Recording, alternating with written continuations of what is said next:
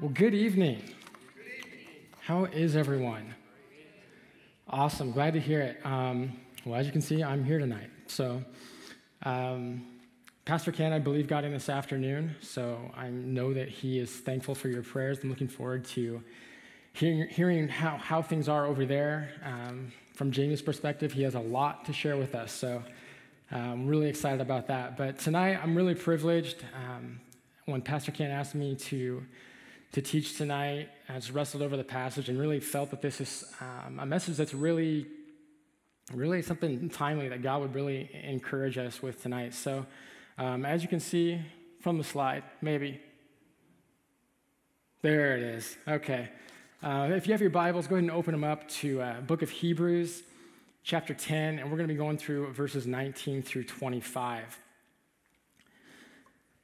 says, Therefore, brothers, since we have confidence to enter the holy places by the blood of Jesus, by the new and living way that he opened for us through the curtain, that is, through his flesh, and since we have a great priest over the house of God, let us draw near with a true heart and full assurance of faith, with our hearts sprinkled clean from an evil conscience and our bodies washed with pure water. Let us hold fast the confession of our hope without wavering, for he who promised is faithful. And let us consider how to stir up one another to love and good works, not neglecting to meet together, as is the habit of some, but encouraging one another, and all the more as you see the day drawing near. Let's pray before we start. God, I thank you so much um, just for you, for who you are, Lord, for, for loving us the way that you do. God, I thank you for your word. I thank you um, that your word is not just to be studied, not to just um, be analyzed, God, but as I've really just discovered this, this week through studying it, that the purpose of your word is to transform us, Lord, more into the likeness of, of Jesus. So I just thank you so much for um, what you've taught me throughout this week, and I just pray that you would help me, God, just to, to be as clear as possible as I seek to, to communicate what I believe that you're, you're just um, communicating to us tonight, God. So God, I pray that you would get all the glory tonight, that we would grow closer in our walk with you as a result of going through this. And we're just ask in Jesus' name. Amen. So, real quickly, um, I'm not an Old Testament scholar, so I'm not going to try to be. But real quickly, just want to go over a little bit of temple review.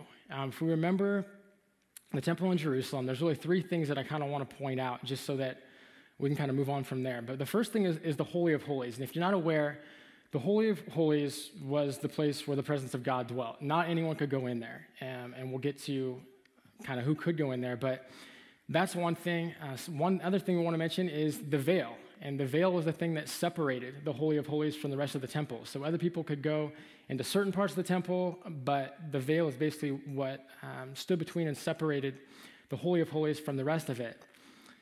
And then the third um, person is the high priest. And the high priest was the advocate for the people, but he could only go in there once a year. And when he did, he had to use extreme caution. Uh, we'll get into a, a little bit and, and, talk a little bit more. Uh, I uh, don't want to want to focus on that, but just if we can keep in, uh, in our minds those three terms. And then along with that, we want to think that before the death of Jesus, there were two barriers in, this, in the temple that separated man from God. Obviously, we know that sin is what separates man from God, but specifically talking about the temple, there are really two things. One, as we talked about, the veil. It separated the dwelling of place of God's presence from the rest of the temple, and the fact that the other barrier is that only the high priest could enter, and only once a year. Um, this is talked about earlier on in the book of Hebrews, uh, Hebrews 9 7, where it says, But into the second only the high priest goes, the second meaning uh, the Holy of Holies, and he but once a year, and not without taking blood, which he offers for himself and for the unintentional sins of the people. Again, that's Hebrews 9 7. Um, if you want to read or study more about what that process looked like, as it's, like I said, I, I am not an Old Testament scholar, but Leviticus 16 gives the full details of that process. Um, and you can see this was, um, in that day, if you wanted access to God, it was, it was a bit of a challenge. So, but here, here we are. Um, we are not in that position. We are New Testament Christians, And we have, and we've seen, or we've read about um, and know about the death and resurrection of Jesus. And the death of Jesus removes both of those barriers. And, and that's what this passage really kind of starts with. And so, in Jesus, we have a couple different things. Um, verses 19 and 20 that we read through. Therefore, brothers, since we have confidence to enter the holy places by the blood of Jesus, by the new and living way that he opened for us through the curtain, that is, through his flesh. So, the first thing that we have in Jesus is confident access. Um, they didn't have that before. It was kind of a terrifying um, experience. Um, if you go through and back through and read through the passage in Leviticus, it kind of stood out to me that, um, actually, don't quote me on that, different passage. Exodus. Um, there's a verse that talks about that the, the priests had these rituals that they had to do, and, and then it follows that statement by so that they wouldn't die. Um, and then it talks about their nest ritual, so that they wouldn't die. I'm like, well, that's a good reason um, to, to, not do it. But um, we have confident access. We don't have to be timid or shy. When Jesus died on the cross, um, that curtain, that veil that we talked about earlier, was torn in two. And you can, you can read about that um, in Matthew 27 51, as well as in Mark 15 38. Just very short verses that just say that when Jesus died, that's one of the things that happened, is that veil was torn from top to bottom in two. Um, the tearing of the veil opened the way to the presence of God. And to give a little bit of, of imagery um, along with that, the tearing of the flesh of Christ revealed the full greatness of his love. And going a little bit further, Jesus' flesh is what veiled his Godhead. So Jesus was God. Um, we know, we, I'm not going to give a, a, message on the Trinity, as a, I take the stance of um, we can't explain the Trinity, but we can't explain it away. It's, it's there. Um, and so Jesus was God, but his flesh is what veiled his Godhead.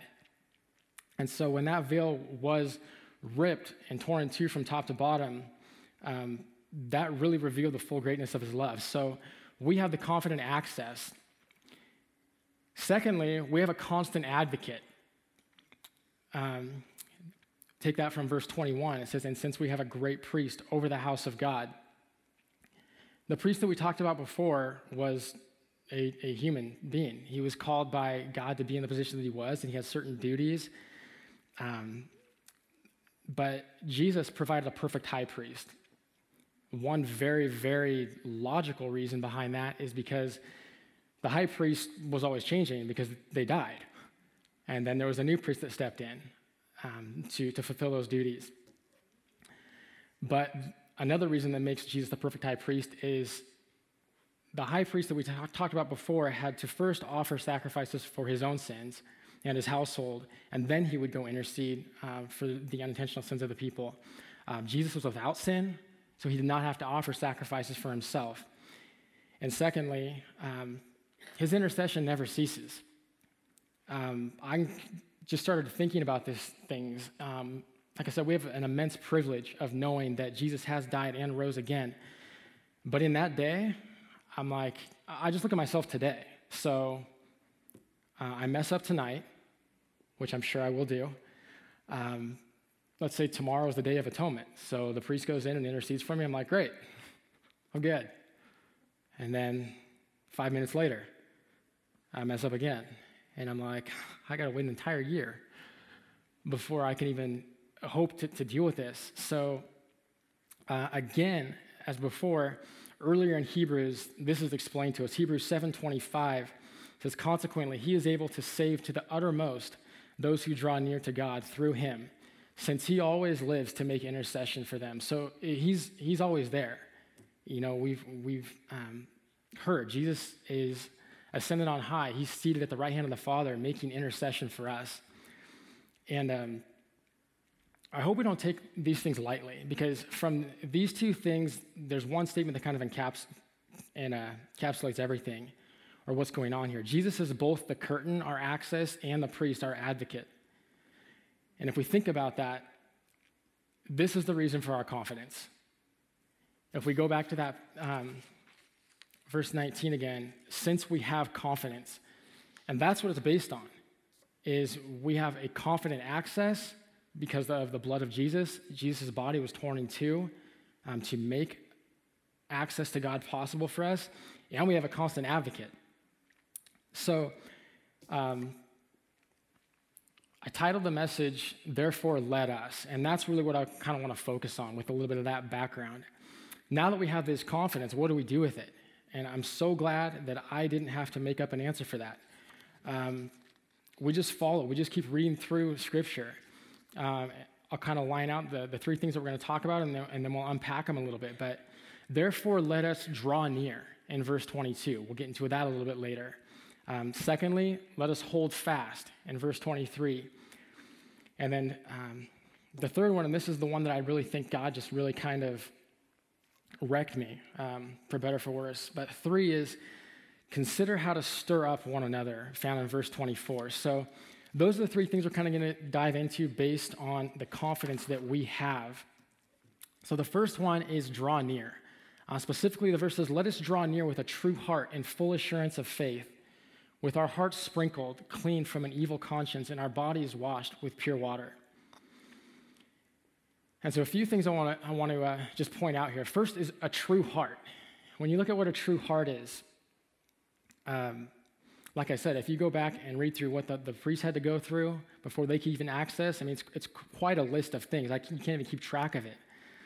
Um, but when we draw near to God, when we desire to draw near to God, He just requires us to have a true heart. Um, sincerity, completely genuine, focused, wholehearted.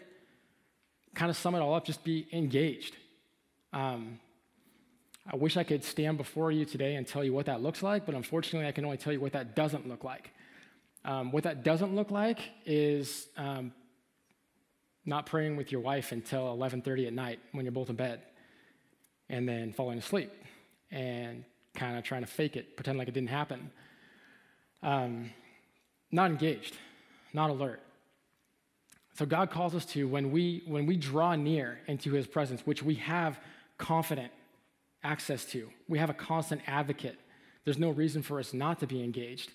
Um, we just want to be aware. I mean, I remember a, a, few weeks ago, Pastor Ken mentioned that he gets up in the morning and the first thing he does is have coffee. so that he's awake, so he's alert, so that he's ready to hear from God. He's ready to, to, to engage with everything, all of his energy that he has. So, a true heart, sincerity, be honest. Secondly, is with full assurance of faith. And I kind of want to refer us back to verse 21. Remember, we have confidence. We're not assured anything that we did. Um, it's not an, an empty, empty belief. I put on here kind of like, it's not like believing in the weather. You know, like I'm planning on going camping tomorrow because it's supposed to, to sun. You know, the sun's supposed to come out. Um, I can't put my hope in that. But we can have we can have full assurance of faith because we have confidence. We have confidence in the finished work of Jesus Christ. Thirdly, without guilt. It says, uh, sprinkled clean from an evil conscience, but without guilt. And again, referring back to verse 21, remember, we have an advocate. Um, it says without guilt, not because we are without guilt. I mean, you and I both know that. Uh, I'm not without guilt, you're not without guilt. But because we have an advocate, we don't have to get up and defend ourselves. We look to the blood of Jesus. And again, this is explained to us earlier in the book of Hebrews, um, chapter 9, verses 13 and 14 say, For if the blood of goats and bulls and the sprinkling of defiled persons with the ashes of a heifer sanctify for the purification, purification of the flesh, how much more will the blood of Christ, who through the eternal Spirit offered himself, without blemish to God, purify our conscience from dead works to serve the living God. So, first point, draw near. Be honest, um, be confident. And be confident because Jesus Christ is, is interceding for us.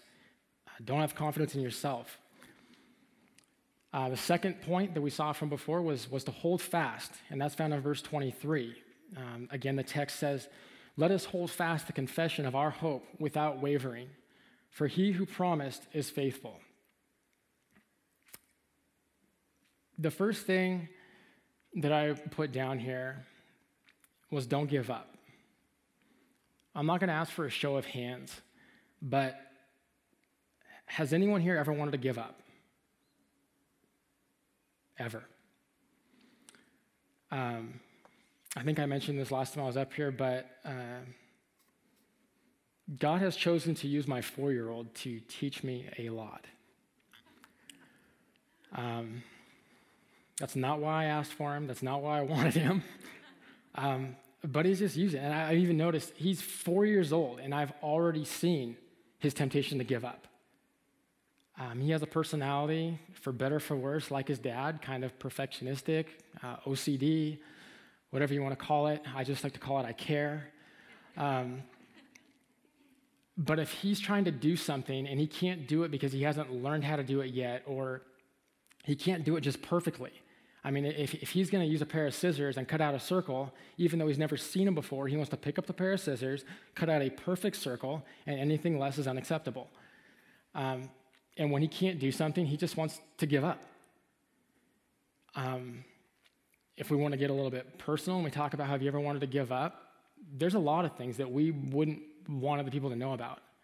Um, it would be very, very unchristian of us, I guess, to say that we've ever wanted to give up in our marriage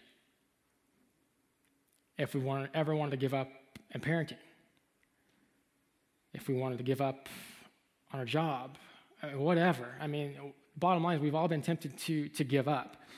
Um, most of the time in my life, I would say probably all the time that we're tempted to give up, it's because we're looking to ourselves. Because you know what? I, I can't. Apart from Christ, my marriage is hopeless apart from Christ, my kid is in big trouble. Um, and you can fill in the blank with whatever you want to there. But real shortly here, the reason why we don't have to be tempted to give up when it says, Let us hold fast the confession of our hope without wavering, is because he who promised is faithful. There's a lot of things you can't put your hope in. Um, that hope, the confession of our hope, the fact that we have an advocate who intercedes for us night and day, 24 7, 365 days a year, all the time, that promise is faithful. As, as some people say, you can take that to the bank. Uh, I love the way um, one of the, the studies I was reading through quoted it like this We must hold on to the anchor of hope we possess our hope is in Jesus and is anchored in heaven, where he intercedes for us. This is no cockeyed optimism, but tremendous reality. And that's just so amazing because, I mean, that's a great statement. I could say, even if, even if it wasn't true, I mean, that's, that's encouraging to read. You know, yeah, it's great, awesome. But it's not just a far fetched belief. And I love the, the analogy of, of the, the anchor our hope is in Jesus is anchored in heaven. No one, if you've trusted in the, in the name and the blood of Jesus, no one can take that away from you. No matter how rough things are at home, at work, here, with neighbors, whatever's going on, no one can take that hope away from you. And I love how they use the anchor because it's, it's such a strong symbol. What's the anchor used for? When you start drifting, it, it keeps you in one spot. Um, one thing that, that they talked about was you know people who would go deep out to sea. Um, you're crazy if you get on a boat and go out to sea without an anchor. And it's such a such a powerful powerful thing. So that is our anchor. And so he who promised is faithful. And so we can hold fast with confidence. And this third point is probably probably the point that I wrestled over the most, as I said earlier. This is kind of where, where God kind of wrecked me. He kind of touched a little bit too close, uh, which he, he tends to do. Um, but again, from the text, going from verses 24 and 25, and let us consider how to stir up one another to love and good works, not neglecting to meet together, as is the habit of some, but encouraging one another, and all the more as you see the day drawing near. So there's three things that kind of want to just make note of, different points of this. Um, the first is we want to stir up one another to love and good works.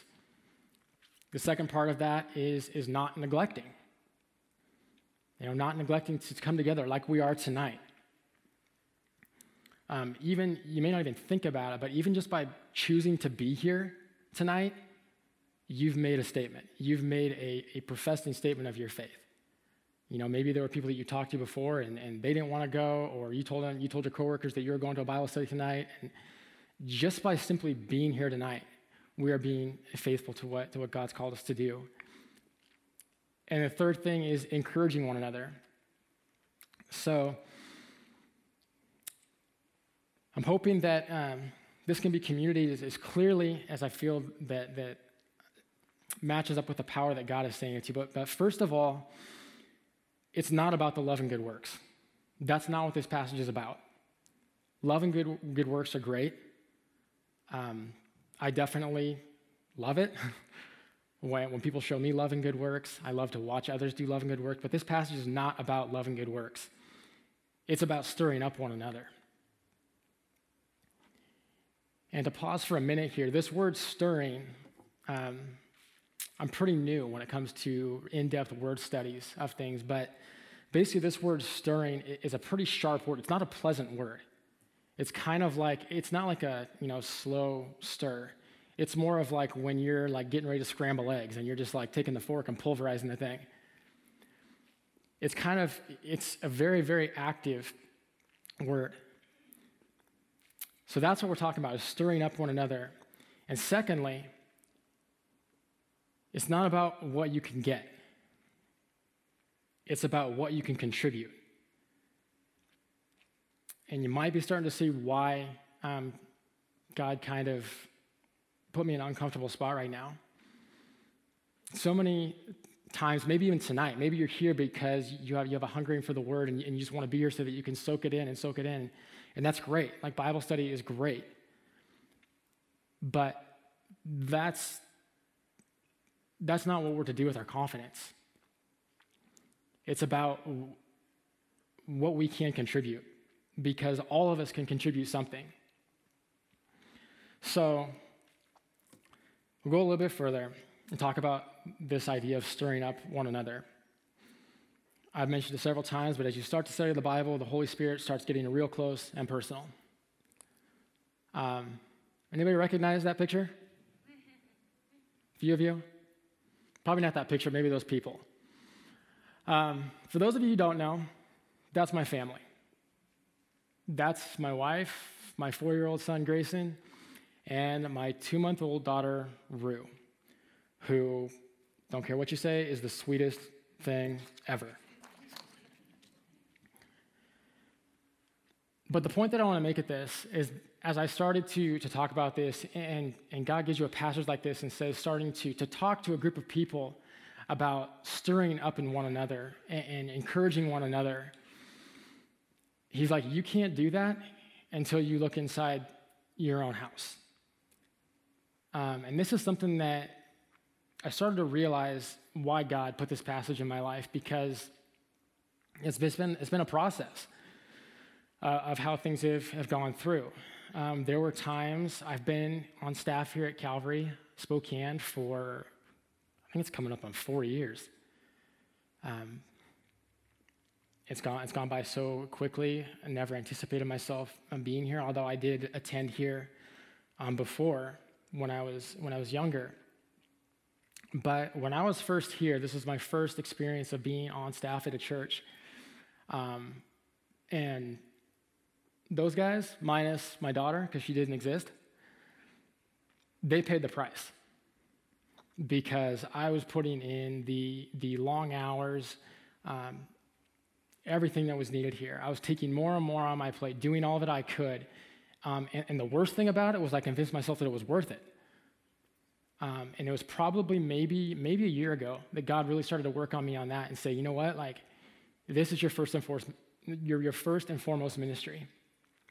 Um, if you if you can't be faithful in what I've called you and where I've placed you to do this, you have no business doing anything and saying that you're serving. And what I mean by that is I'd be here you know, doing ministry. I'm working at a church, I'm doing ministry and serving God, um, and just leaving my, my wife to try to figure things out, try to take care of things, um, coming home late and just totally doing my thing and not really paying any, any attention to that. So, um, the statement that comes up next from that is really why I have this picture up there. And I would encourage this to, to anyone here. If you have a family, one of the biggest things that you can contribute to the body of Christ is by leading your family in a godly way. And I'm going to get into that a little bit later, but just an example. Um, if you're married, if you've been married for maybe five years, the people who have been married for, for one year or two years, or maybe they're engaged, or maybe they're just dating, whether you realize it or not, they're looking to you. They're seeing how you're doing things. And while you don't have a chance to sit down and talk with them each individually and talk about the experiences and the things that you've learned, just by you being faithful means more than you can ever imagine. Because I've been married for about five years now. And it may surprise you, but I have experienced probably the exact same struggles and trials that you guys did in your first five years of marriage. And probably some of the greatest things that you know I've grown from or learned from are people that you're able to watch. You know, like I said, when it comes to, um, I wish I could stand up here and tell you, yeah, I know how to do it. I figured it out. I figured out the right way. Unfortunately, I can't. I can just tell you the wrong way. Maybe, maybe after I've been married 10 years, maybe I'll be able to tell you more about the right, right way after I've, I've tried it and done it my own way. But as you might be able to tell, this is very near and dear to my heart. And I would just again encourage you if you have a family and if you are in this church, one of the biggest things that you contribute to our, our body, our congregation, is by leading your family well in a godly way. Be a model, be an example of what it looks like to be a godly husband or a godly dad, a godly wife, a godly mom. We'll go further, grandparents. Be an example for other people to look to because it means more than you'll ever know. Um, but what if you don't have a family here at this church? Or what if you're not married? Um, you're not off the hook. And this is where things again get personal for me. Um, what if you're already doing that? Or what if you have a family and you're already leading it well? You're like, yeah, I feel, you know, God is amazing. He's, he's doing great things. We're leading our family. What, what do we do? How, how do we contribute then? Or what more can we do? You know, wouldn't it be great if there was some place that we had to put this into practice? Um, again, this is personal. About, well, actually, it was last fall. Last fall, Pastor Ken did a series called Doing the Christian Life Together. Anybody remember that? Great series um, in so many ways. It was one of the series that we knew God had put together from start to beginning. And at that time, or kind of leading up to that, he basically communicated to me that I was going to head up our Connect Group ministry. Why? I'm not sure. I know my wife has a large part to do with it. Um, because that's one of the things I love about my wife is she complements me so much. Where um, I just things that I'm not I'm not gifted in, I'm not skilled in, I'm not talented in. So, wouldn't it be great if there was some place that we could put these things into practice? There is. And I wrestled over this this week because I'm not here to, to toot my horn about a ministry that I oversee. Um, but I really believe this is something that God is really calling to, uh, us to as a church. And I really believe that this passage is something that speaks to this specifically. Stirring up one another. That's what our connect groups are all about. And before I get into that, there's one thing that I started thinking about. Um, you guys ever stirred something up? Maybe you take a glass and there's maybe sugar in the bottom of it and some water, you stir it up. As long as you're stirring it, it's kind of okay. For example, um, my grandma, um, used to go to her house and she would make this, this instant iced tea mix. As an adult, I don't get that stuff at all because I'm like, if you try to mix sugar in a cold liquid, it's not going to work. You have to have a hot liquid to dissolve sugar. But it just, this very clear picture came into my mind of when you take that cold water, you put the ice in, you put your, your mix in, and you start stirring. As long as you're stirring, it looks okay. You might even be able to take a drink of it. As soon as you stop, what happens? It all sinks to the bottom. And the last thing that you want to do is take a drink of it. Um, you can think of so many different examples. So, this isn't like a, a one time thing. This isn't like a, I encourage my wife once a month or, or one time and then I'm good. Like, this is a continual thing because as soon as I stop, I start to become stagnant. I start to, to look more like the things of this world than the things of God. So, again, our connect groups are all about stirring up one another. And you may have heard me talk about this when we, when we first launched our connect groups, but just want to talk about a, a few different things that go on in our connect groups and talk a little bit about why they're there. Uh, we'll start with prayer. How do you stir one another up? You pray for one another. And it goes both ways. If you've got something going on in your life, um, the church is really the first place you should be able to come and work through some of the things that you're struggling with. Because we're going to want to struggle with it, we're going to want to get through it in a godly way. We want to get through it in a way that's according to the Bible. So if you need prayer, if you've got something going on, maybe you're looking for a job, maybe you need whatever's going on. We all, no one's going to sit here and tell me, like, no, I don't need prayer for anything. I'm good. So you need prayer. Come, come get it. Come pray for other people. Come encourage people by praying for them. It's a way for us to, to sharpen one another, again, to stir one another up. Because what happens when we pray? God moves. Like when we pray and say, God, I can't do this, He says, No, but I can. And I've just noticed this again, I won't get into all the specifics, but probably a, little over a month ago, God really spoke to, to me and my wife about an area of our lives that we just kind of weren't stirring one another up. And it was just kind of getting stagnant and disgusting and worse as the day went on. And God really spoke to us about this and uh, just came home and said, you know what, like, that's it.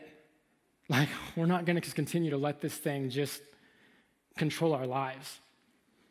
And we found that as we both committed to say, like, you know what, God, like, we're done doing this our way, we're going to do it your way. I can't even number the things that have happened in the last month and a half that I'm just like, how in the world did that happen? And why is it continuing to happen? Because Jesus is our advocate. When we come to him, he listens. I'm not suggesting that when we come and we have a need and we say, I want this, that he says, like, all right, here you go, you have everything you want. Because most of the time, he answers us in a different way than we expected. But prayer, prayer is a major part of our connect groups. At the end of each night, we break apart into a guys group and a girls group. We share prayer request. We pray for one another. Sometimes we actually gather in our group specifically, we would gather together in the middle and you lay hands on people. Why? Because that's what the Bible tells us to do. Not because there's some magical power, but someone's got something going on. And so we come around that person and say, God, we know that you see this. We know that you can do something about this. And so we're coming to you. Another point of our, of our, our connect groups example. And I talked about this a little bit when it talks about leading your, leading your family from a, a a godly standpoint, leading your family in a godly way, but example. Um, one of the great things I love about connect groups is because you don't get to pick them.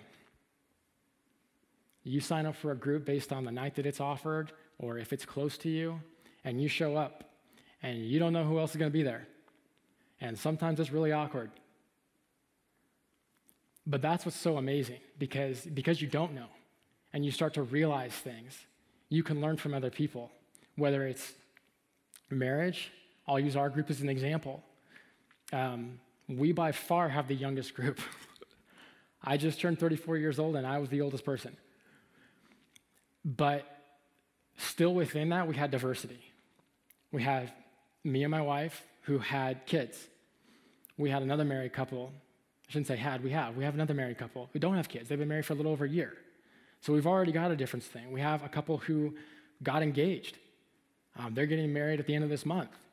We have single people who are looking to do that, and they're fighting the. I mean, if you're single, you know what the, the struggle is. You know, how do I be content? I know you tell me, like, wait, wait, wait, wait. Okay, I'm tired of waiting. Like, I need, I need something. So, example,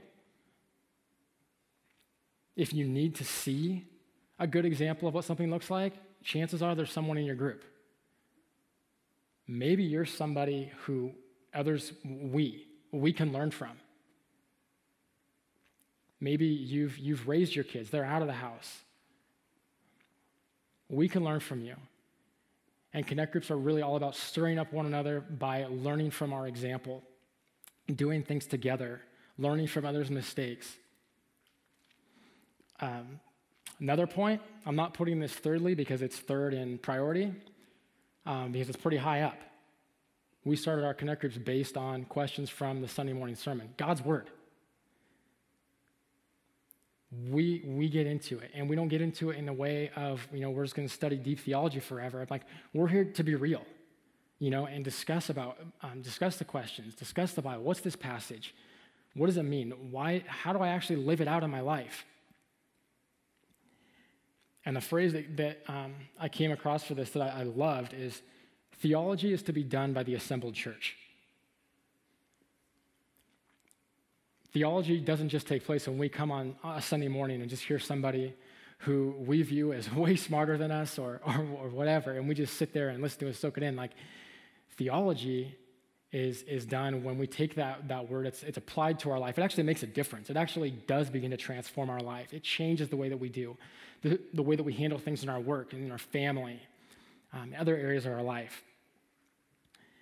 And then lastly is encouragement. Um, people are going to show up in your connect group, they, are going to have struggles just because we all have struggles. And it's a place to be encouraged.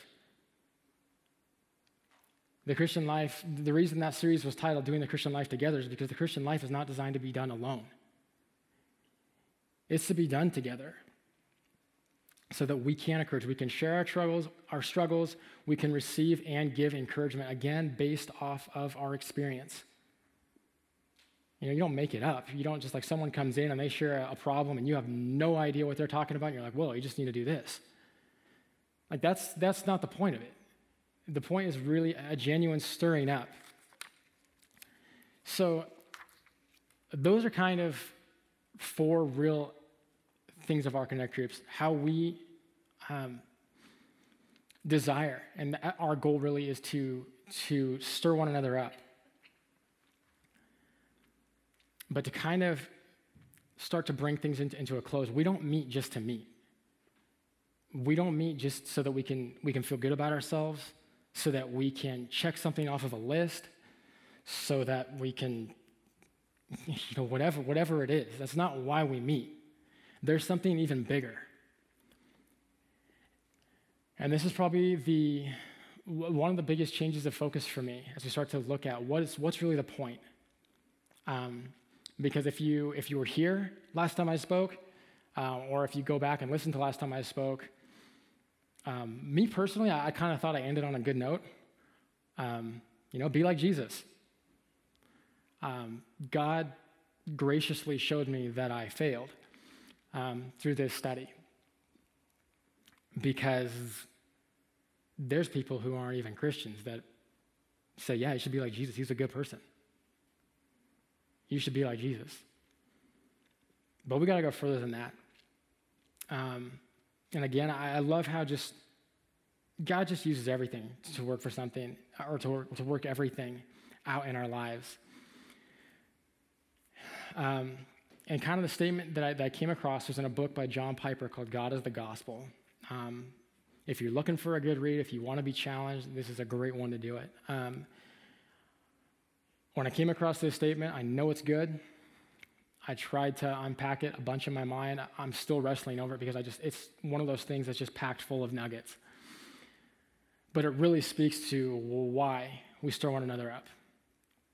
Not just so that we'll be, you know, good people and do good works and good deeds, because that's not the point. It's not about the good things and the, and the good works and deeds that we do. But towards the beginning of his book, before he even gets into unpacking this whole thing, he says, Nothing fits a person to be more useful on earth than to be more ready for heaven. This is true because readiness for heaven means taking pleasure in beholding the Lord Jesus. And beholding the glory of the Lord means being changed into his likeness. Nothing would bless this world more than more people who are more like Christ. For in likeness to Christ, the world might see Christ.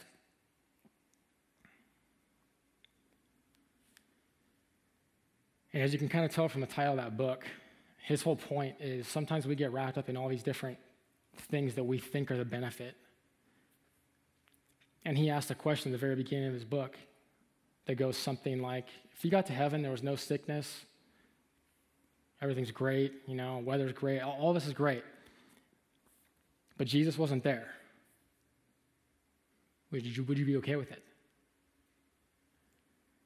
And not asking for a show of hands, but I think it's a question that we have to ask ourselves because, as his book title says, like, God is the gift. Always, always has been. People wanted to gain access to God back in the temple, but there was barriers. But God is the best thing. That he, he is the gift. Um, to go away from that book another way, if you go to 1 Corinthians 3:18, it says, "And we all with unveiled face, beholding the glory of the Lord, are being transformed into the same image from one degree of glory to another. For this comes from the Lord who is the Spirit."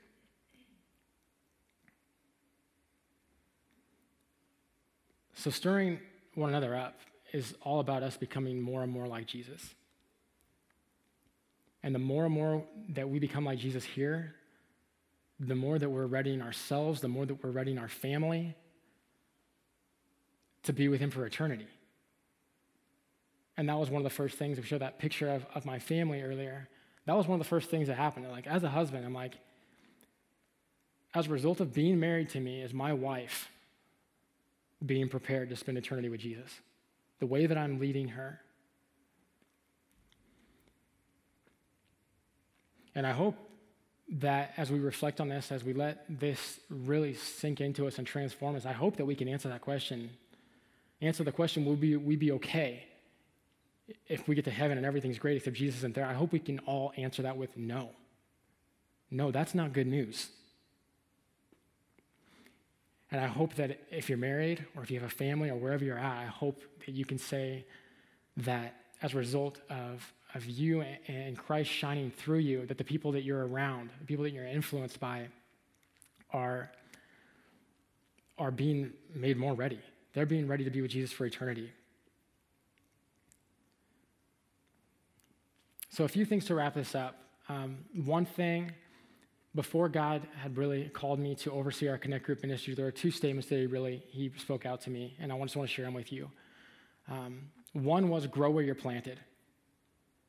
You may be saying here, I don't want, I don't want to get involved in a group. I don't want to get in a group of other believers because, like, I'm moving on or I'm only here for a short term. Like, let God solve that. Like, let God determine when you move on or when you're done. But just grow where you're planted. And when we started to do that, is when things just, just started changing. Our priorities became more in line. We started seeking the right things. And second thing was, this was very um, easy for me to, to relate to as having a yard. But you've already, everyone's heard the phrase, um, grass is always greener on the other side. That's not true. The truth is, the grass is greener wherever you water it.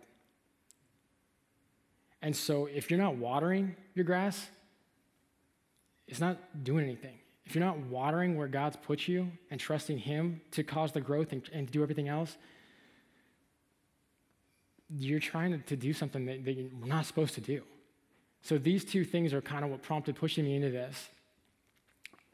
So just to kind of to kind of close things up, um, does this make sense? Is God? I'm sure I'm probably not going to be you know best friends with some of you after this because you know I'm sure some of you are, are pretty content not being intentional about about stirring one another up and but I want to close with this, and I hope it really is an encouragement to all of us. To kind of summarize things up, draw near to God with confidence because of the finished work of Jesus. Don't come based on anything else because it's not enough. It won't do anything. But the finished work of Jesus is all you need. That accomplished everything. His death and resurrection, and now he's sitting at the right hand of the Father interceding for us. You don't need anything more. to kind of summarize the, the, the, uh, the other point, hold fast to the hope of our confession, not because of, any, of anything you are or have done, but because he who promised is faithful. Again, not in you. It's all about him and what he has done. And the last thing, I just encourage all of us because it takes effort to keep stirring. You can't just shake it up for a little bit and then set it on the table and, and call it good. It takes effort, so you have to be intentional. Be intentional about gathering together with other believers. Be intentional about stirring up one another to love and good works, how you can do that. Be intentional about encouraging one another. Not because I said it, because it's right here.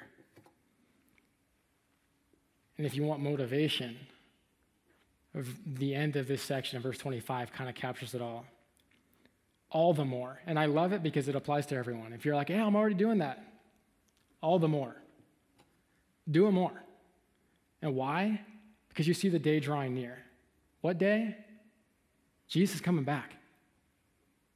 And after he comes back, there's nothing more we can do. You can't stir up one another after that. Or, or maybe it's, you know, we're not guaranteed anything. So maybe it's not Jesus coming back. Maybe it's our own death. You can't do anything after that.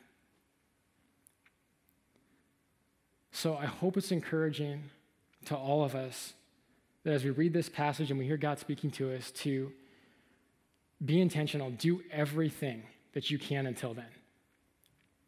Take advantage of the time. I love my wife dearly. I love my kids dearly. I hope that I'm faithful to stirring them up until then. Good? All right, let's pray.